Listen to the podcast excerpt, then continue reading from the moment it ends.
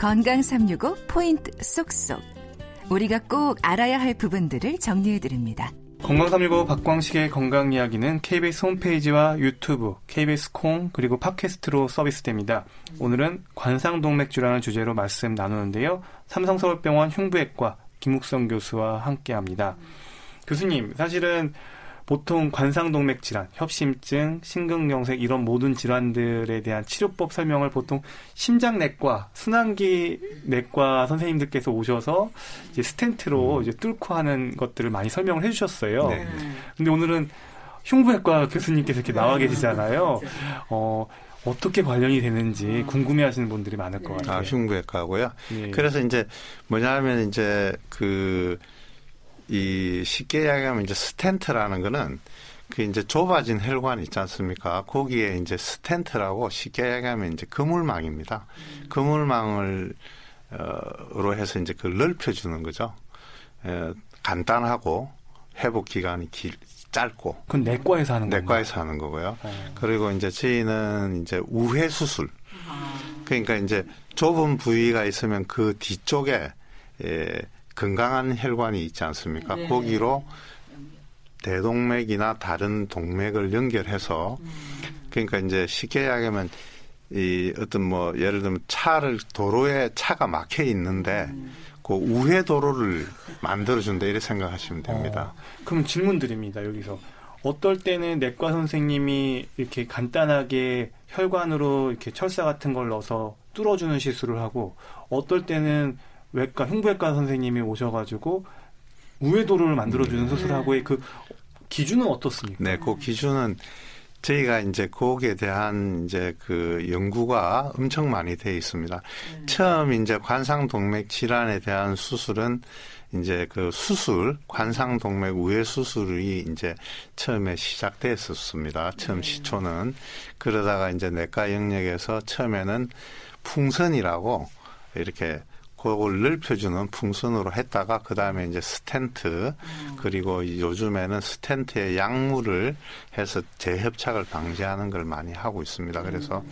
점점 내과의 성적이 좋아지고 이제 누구나 이제 근데 이제 그거를 자세히 이제 저희가 연구한 걸 보면은 어 언제든지 그 수술이 그 스텐트 내과적인 행것보다 는 성적이 조금 나은 거로 돼 있습니다. 그렇지만 어 대부분의 환자분들께서 이거는 수술도 할 수 있고 음. 스텐트도 할 수 있다 음. 하면은 대부분 이제 스텐트를 많이 하시고 음. 그 다음에 이제 어 스텐트하고 이제 수술을 뭐 꼭 비교를 하자면은 스텐트라는 거는 그 질병이 있는 데다가 뭘 해놨기 때문에 재협착률이 많을 수밖에 없습니다. 그런데 이제 우회 수술이라는 거는 질병이 없는데 연결을 했기 때문에 이게 좀 오래 갑니다. 네. 그러니까 쉽게 이야기하면 어 재발률이 수술이 훨씬 작습니다. 네. 그래서 그러면 어떻게 하느냐 하면 미국 심장학회에서 이제 그거를 어, 이런 경우에는 어, 스텐트를 하는 게 해도 된다. 이런 경우에는 꼭 수술하는 게 좋겠다 이렇게 구분을 해놨습니다. 그렇지만 어 급박한 상황에서는 빨리 재활하는 게 좋기 때문에 수술을 하려면 사람들이 이제 또 수술방 준비도 하고 이래야 되는데 음, 스텐트는 빨리 할 수 있거든요. 그래서 음. 급성기 때는 스텐트 시술이 좀 더 선호되는 상황입니다. 음. 그러면 꼭 수술을 해야 되는 경우는 어떤 경우입니까? 꼭 수술을 해야 되는 경우는 이제 어, 예를 들면 급성기 때 말씀이시죠. 급성기 때 이걸 스텐트를 할 수 없을 정도다. 네, 스텐트를 할 수 없고 이제 다 막혀가지고 네. 뚫을 수도 없고 음. 이게 그런 이제 모양이 있습니다. 음. 그래서 스텐트 할 때 이제 그 모양이 너무 꾸불꾸불하다든지 아. 아니면은 관상동맥 혈관에 석회질이 너무 많아서 음. 스텐트를 하게 되면은 쉽게 이야기하면 그 우리 먹는 크래커 있지 않습니까? 네. 그걸 너무 이렇게 구부리거나 하면 이렇게 부러지지 않습니까? 네. 그런 식으로 이제 될 수가 있거든요. 음. 그런 경우에는 이제 수술을 시행하고 있습니다. 음. 그러면 수술이라는 거는 사실 우회술이라니까 좀 어려워서요. 이게 심장 혈관 일종의 이식술인 건가요? 이식 예 맞습니다. 저희가 보통 내흉 동맥이라고 요 우리 그 이 흉골 옆으로 동맥이 흐릅니다. 그걸 내흉 동맥이라는데 내흉 동맥이 하고 다리에 다리에 있는 복제 정맥이라 우리 다리 보면은 이렇게 이 정맥 있지 않습니까? 예, 퍼렇게 보이는 예, 줄이요. 예. 예, 퍼렇게 보이는 줄을 이제 떼서 우회 수술을 하고 있습니다. 아, 그러니까 심근경색이 왔을 때 막힌 그 심장 혈관을 잘라서 그거 대신해서 자르는 게 아니고 우리가 이제 우회 수술 우회 우회 도를 놓은 데서 그 할 때 막힌 거를 떼내진 않지 않습니까? 아. 그거는 놔두고 어, 예, 그, 그 위에다가 우회, 길을 갖다 예, 이렇게 예. 만들어 가지고 예. 하나의 격가지 길을 갖다가 좋은 네, 길을 맞습니다. 만들어 준다 네, 이런 네, 개념인가요? 예, 네, 어. 네, 그리고 그 길의 재료 그 걸 가져오는 걸 내흉 동맥이나 다리에 있는 복제 정맥에서 정맥을, 가져온다. 네. 네. 어, 그러면 그 기존에 있는 정맥 혈관을 이렇게 잘라가지고 가져오는 거잖아요. 네. 그럼 거기는 어떻게 돼요? 그 도로는 망가지잖아요. 저희가 예, 그 좋은 질문이신데요. 네. 저희가 이제 요즘 보시면은 하지 정맥류에 대한 네. 관심이 네. 높아지지 않습니까? 네. 하지 정맥류 치료가 그 정맥으로 그 혈류를 못 가게 하는 겁니다. 네. 근데 그 정맥 고거를 하나 뗐다고 해서 다리의 그 기능이나 그게 전혀 문제가 없습니다. 예, 그래서 어뭐 울긋불긋 튀어나온 하지 정맥류 그 이불로 없애기도 하기 때문에 전혀 정맥이 그 하나뿐만 아니고 많이 있습니다. 그래서 전혀 문제가 안 되겠습니다. 어, 그러면 심장에 있는 그 혈류가 확실히 그 우회도로 이렇게 흘러가는 거겠죠? 네, 예, 그렇죠. 어, 예. 그럼 나중에 이게 잘 됐다 안 됐다 평가를 뭘로 하십니까? 저희가 이제 그 수술장에도 할 수 있고 어 나와서도 이제 어 퇴원 전에도 할 수 있고 퇴원 후에 할 수 있는데 수술장에서는 저희가 그 flow meter라고 조금 어려운데 저희가 이제 강물이 흐르면 그 유속 있지 않습니까? 네. 그걸 이렇게 잴 수가 있습니다. 그래서 그래서 그쪽으로 피가 잘 가는 피가 잘 가는 거 그다음에 이제 또 하나는 조금 어려운 말인데 이제 그 패턴이 있습니다. 우리 심장으로 가는 혈류는 우리가 이제 수축기 이완기 이렇게 심장이 두 개가 있거든요. 그런데 심장으로 피는 이완기에 더 많이 갑니다. 네. 심장으로는. 그래서 이완기에 피가 많이 가고 피가는 어 양이 많고 이러면 잘 가는 걸 알 수 있고 이제 나와서는 저희가 심혈관 조영수를 해서 알 수도 있고 또 요즘에는 CT가 있습니다. 심장 CT를 하면 그 우회 도로가 이렇게 영상으로 딱 보여지게 됩니다. 음, 한 수술 시간은 한 어느 정도 걸리는지도 궁금하고요. 이게 진짜 이 안쪽 심장을 수술하려면 심장이 계속 박동을 하고 뛰고 있을 텐데 이 흉골이 이 앞에 흉곽이 막고 있잖아요. 네. 그러니까 이걸 다 절개하고 하는 건지 네. 이 수술 시야를 어떻게 확보하는 건지 좀 궁금한 것들이 한두 가지가 네. 아닌데요. 그래서 이제 저희가 흉골 절 개술 그러니까 흉골을 이렇게 벌려서 하는데요. 그게 이제 신경이 척추에서 나오기 때문에 가장 먼저 가장 통증이 작고 심장의 전 부분을 보일 수 있어 가지고 어 가장 안전한 수술입니다. 그래서 어 지금 전 세계 거의 90 뭐 95% 이상의 수술이 그렇게 시행되고 있고요.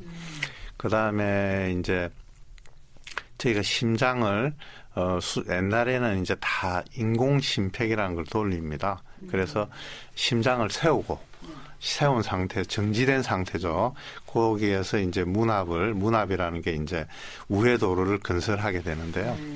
그런데 이제 어 최근에는 이제 그 많이 이제 의학도 발전했기 때문에 심장이 뛰는 상태에서 이렇게 그 심장을 그 부분만 고정하는 게 있습니다. 마치 그 포크 있지 않습니까?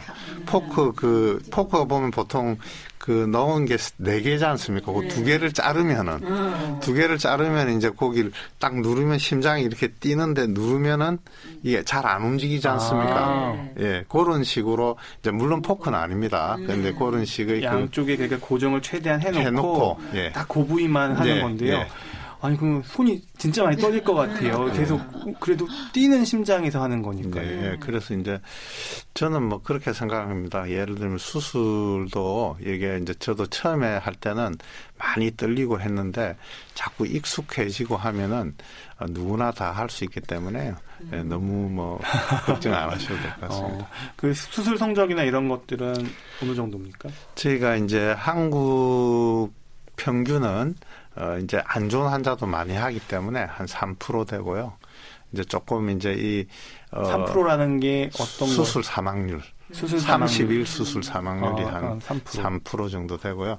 보통 이제 많이 하는 병원에서는 한 1% 이하로 보고되고 있습니다. 음, 그러면 이 수술 후에 환자분들은 특별히 더 복용해야 되는 약이나 이런 것들이 있습니까? 네, 그래서 이제 이 수술이 어 처음에 이제 미국에서 어 시작됐고 이제 1970년대 많이 하고 80년대 많이 했습니다. 그래서 어떤 분들은 약을 이제 처방하는 분도 있고 안 하는 분도 있었는데 한 수십 년간 수만 명의 환자들을 보니까 약을 복용하는 것이 안 하는 것보다는 환자의 그 삶의 질이나 생존 연장에 더 좋다 해가지고 지금은 약을 다 처방을 하고 있습니다. 그래서 어, 스텐트에 비해서는 스텐트는 약을 아주 잘 드셔야 되고 이거는 이제 약을 뭐 며칠 안 먹었다고 천 문제가 안 됩니다. 그래서 어, 쉽게 이야기하면 이제 어뭐 암 수술을 앞두고 병원에 입원해서 수술 전 검사를 했는데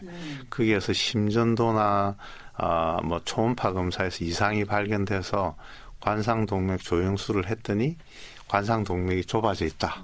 그런 경우에는 이제 좀 이따 암 수술을 또 하셔야 되잖아요, 그죠?